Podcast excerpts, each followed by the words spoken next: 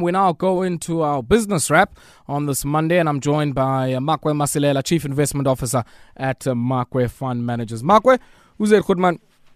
Sweet does it my outie? Ah, sweet no small, yak. Let's maybe start off here uh, with uh, some of your uh, analysis of uh, what came out of uh, the uh, Zondo Commission. Before we get into some of these uh, business stories, because I, I do know, Makwe, you follow these things. Uh, uh, uh, you at your festival of commission. Gee. Yeah, Chief. Hey. Yeah. You know, you know it, it- it's really interesting, Ayabonga, you know, and I, I think at some point, uh, some of us get lost into the whole thing because you start asking yourself that what is the real purpose of all these commissions? Are we really still on target or what? And yes, it tends to be like nice, juicy stories come out of there, coming out, and definitely we will listen. But now, maybe we need to pause and say, what was the whole purpose, you know, of establishing, say, an example, the Zondo Commission? Are we still on track or not?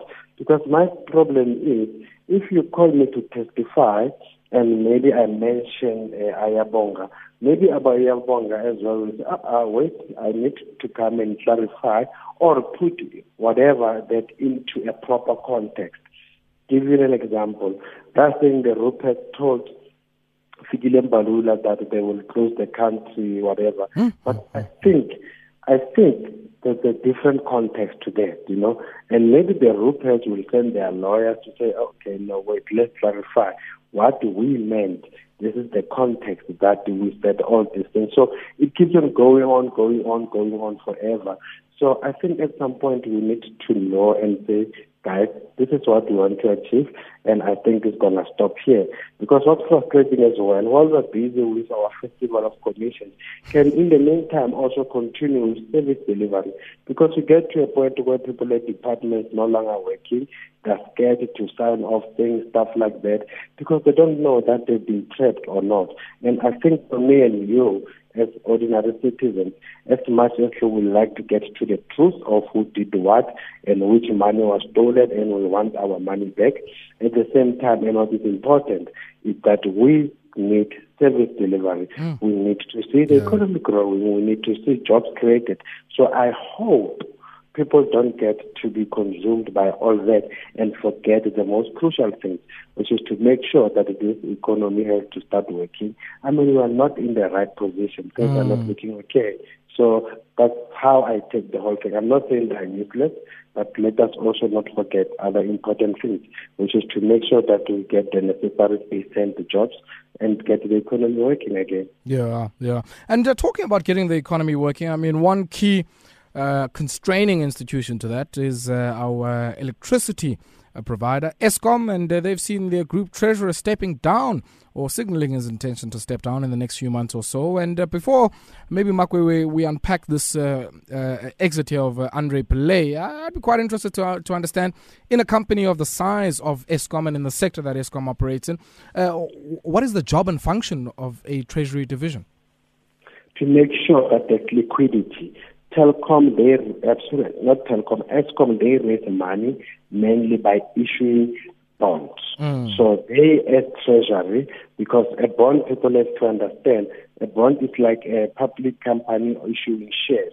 So they raise money by issuing bonds. So you have to make sure that number one, your bonds are rated accordingly given your balance sheet and your bonds you are able to raise the necessary money and your bonds are tradable. So it's a very, very crucial job, especially when it comes to the liquidity of the company. And as we know that Telcom, I think, when it comes to our state-owned institutions, is the one who's got the most bonds and is the mm. one that has got the most foreigners owning their bonds. So it's a very important job. So mm. Andre definitely he's in the engine room. He could easily see that things are not working. There's no demand for bonds, or we don't even have the money to pay coupons. Because remember, with a bond, they will tell you that after every six months, they'll pay you a certain percentage as a coupon, and then after whatever 20 or 15 years, they repay your capital. So the mm. essence of treasury is you are in the engine to make sure that money is available, liquidity is there. So people like Andre, just to say, okay, guys, I'm calling it quits. I think it's a story to see that things here are not working out. We don't have the liquidity. Probably we'll even get to a point where we won't be able to honor our coupons. And then now, if you start defaulting, then it's a big thing because mm. for Eskom to default, it means you as government, as the only shareholder, you have to step in and remember that guarantee that government has signed on behalf of Eskom. So, uh, meaning me and you basically will be stepping in. Mm. So I think for them not even disclosing, what one can come to conclusion is that things are not working out. What does this mean, Makwe, for I guess many of the lenders who have uh, certainly become jittery of late around the uh, quality of the debt? Uh, uh, issued by Eskom that they hold. And uh, of course, uh, this would have been the front guy who would go into negotiations with the, the, lenders and with the bond markets and say, look, guys, this is what we're looking to do. These are our plans in terms of raising finance, and it's for these particular purposes. What will it mean now to onboard someone new from August uh, for the relationship that Eskom has with many of its creditors? I think definitely they'll be looking for someone who will just uh, hit the ground running, maybe someone who's from uh, and someone internal or from another institution. As you're saying, we don't have time to teach anyone. We mm. don't need a novice in that.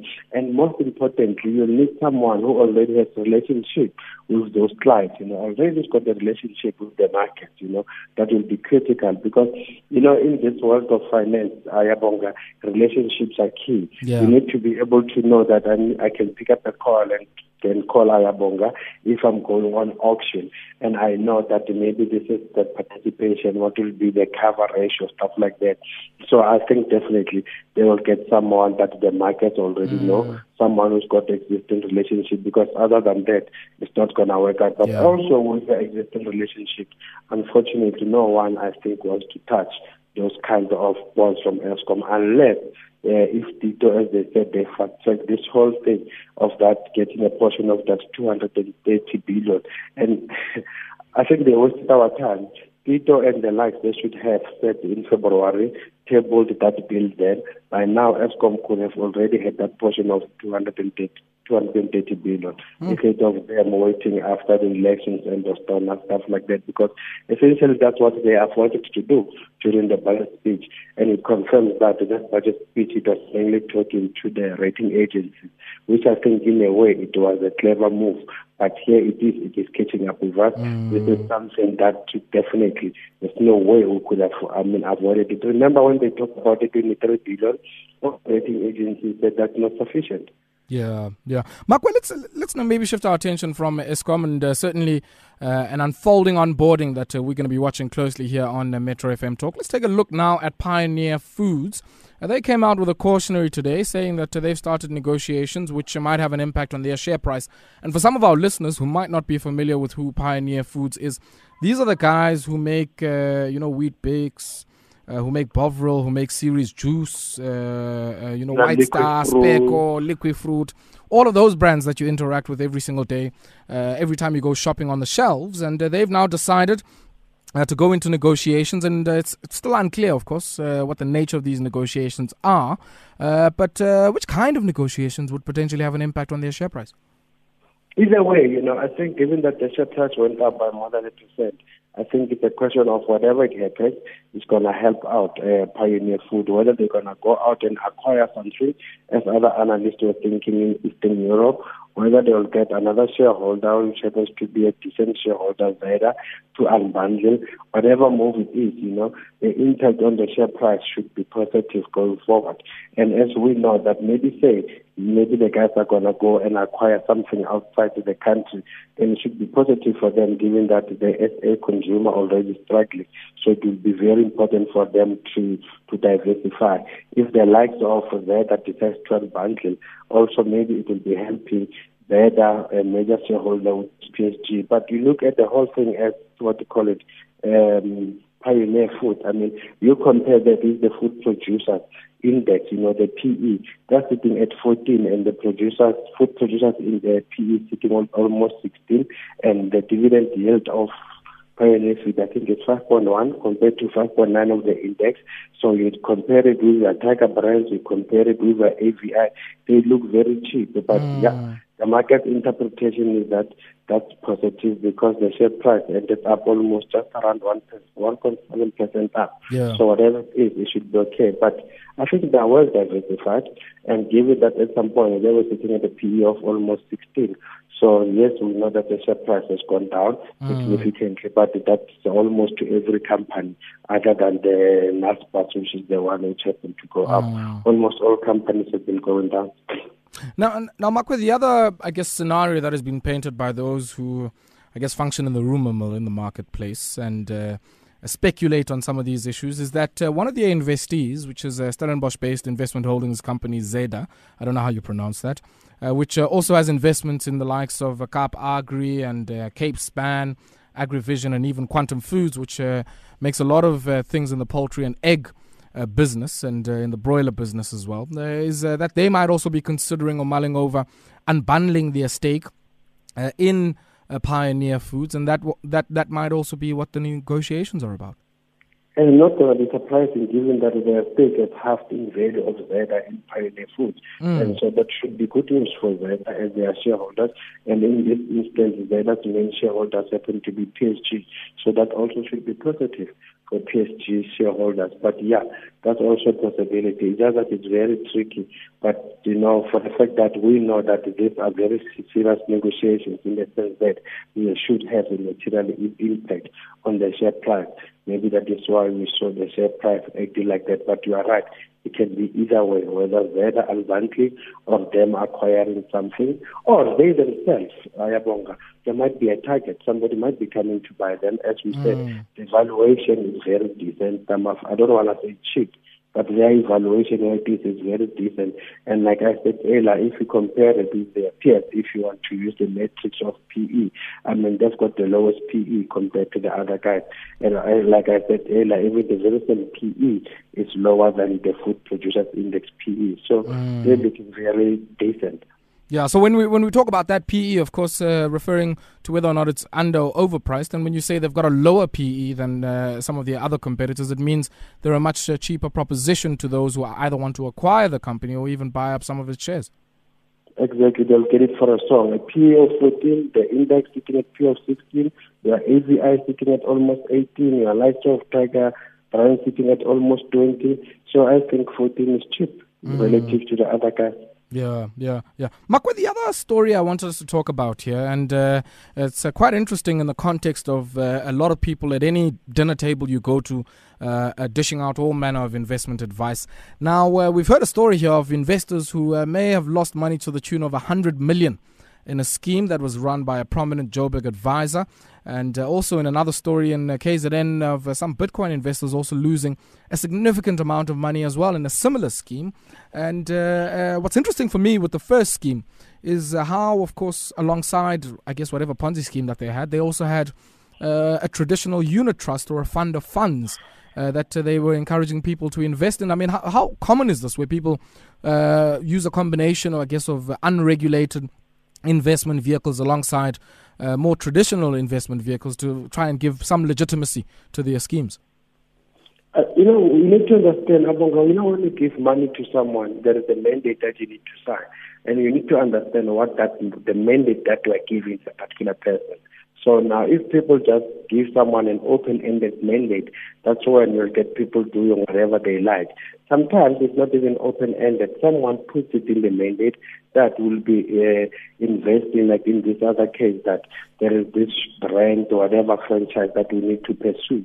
And the guys, they're happy because depending on if the guy is a smooth talker, he can show them the numbers that this is the way to go, you know, and even the returns that he was promising the guys. Because when it comes to equities, no one can guarantee those kind of returns that I'll give you 14% per annum and can even go to 20.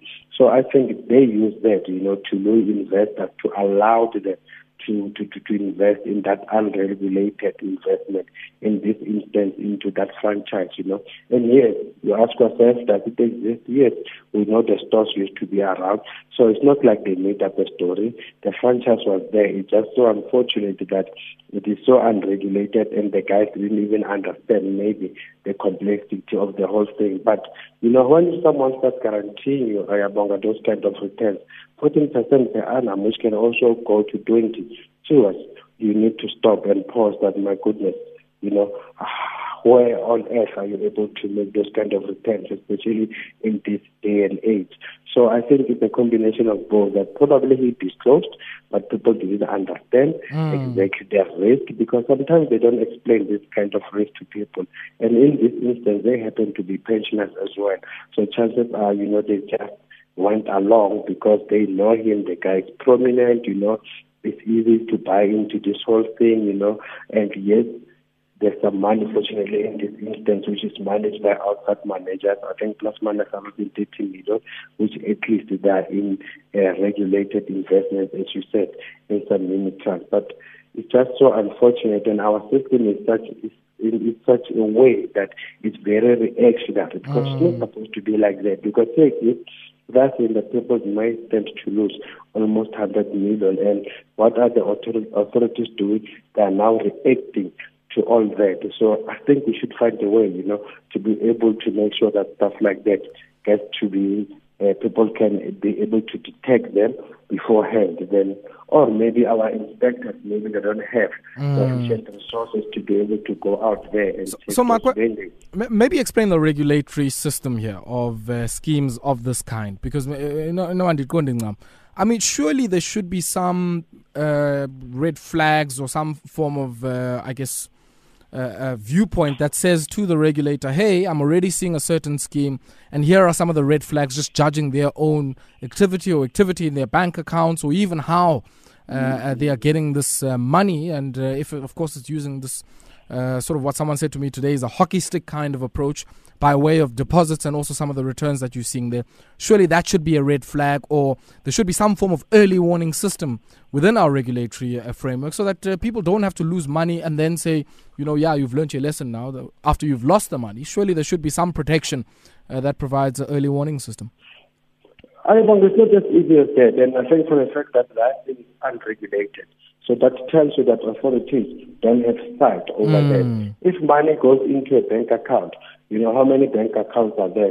And if you are sitting as Mr. Banker, you see all this 800, 500,000 coming in, and you check they're coming into a legit bank account, they're coming into an institution which is allowed anyway by law, you know, to collect those kind of money.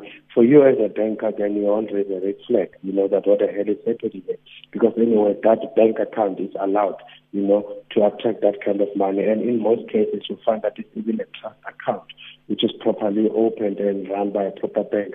So now the question is, you don't have a sight of what they do with those deposits? The minute they withdraw them and put them into another account, and in this instance, let's say as a bank, we could even see that here it's 15 million that was taken from this trust account and it went into a legit business. In this case, it was a franchise which has existing. How do you sensitize as a bank? Because you are not schooled to know that that money is going into a good investment or not. Mm. And the guys who are supposed to know, they don't even have sight because that's unregulated. It's not even within their scope, and hence that thing is unregulated. Yeah. Only when people will go and start complaining, that's when they'll say, oh, oops, is that what is happening? Because remember, inspectors, when they come, they'll come and check the mandate, check this and that, and they do some checks. And there's just so many uh, fund managers out there that probably are doing what they were not supposed to do, mm. or even in regulated investment, they're still not maybe following the mandate themselves. So it's not an easy feat. As much as we love to see our regulators not to be reactionary, but it's easily said than done. Yeah, yeah. Marco, we'll have to leave it there, my brother. Always a pleasure to catch up with you, and I certainly hope, uh, off the record, we can get some of your analysis of uh, some of the happenings at uh, the uh, Zondo no, Commission. No, no, no, no, no, no, no, Good night. Makwe Masilela, the Chief Investment Officer at uh, Makwe Fund Managers, joining us this evening here on uh, Metro FM Talk for our business wrap. Uta drop in a line, Makwe. Nkosi yam.